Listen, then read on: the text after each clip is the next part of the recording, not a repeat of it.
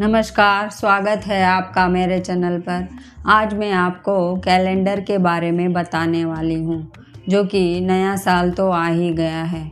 अभी पुराने कैलेंडर को निकालना चाहिए और नया लगाना चाहिए। पर किस दिशा में कैलेंडर लगाना चाहिए? दिशा का ज्ञान होना बहुत ज़रूरी है। कैलेंडर को हमेशा उत्तर की दीवार या फिर पूर्व की दीवार पर लगाना चाहिए।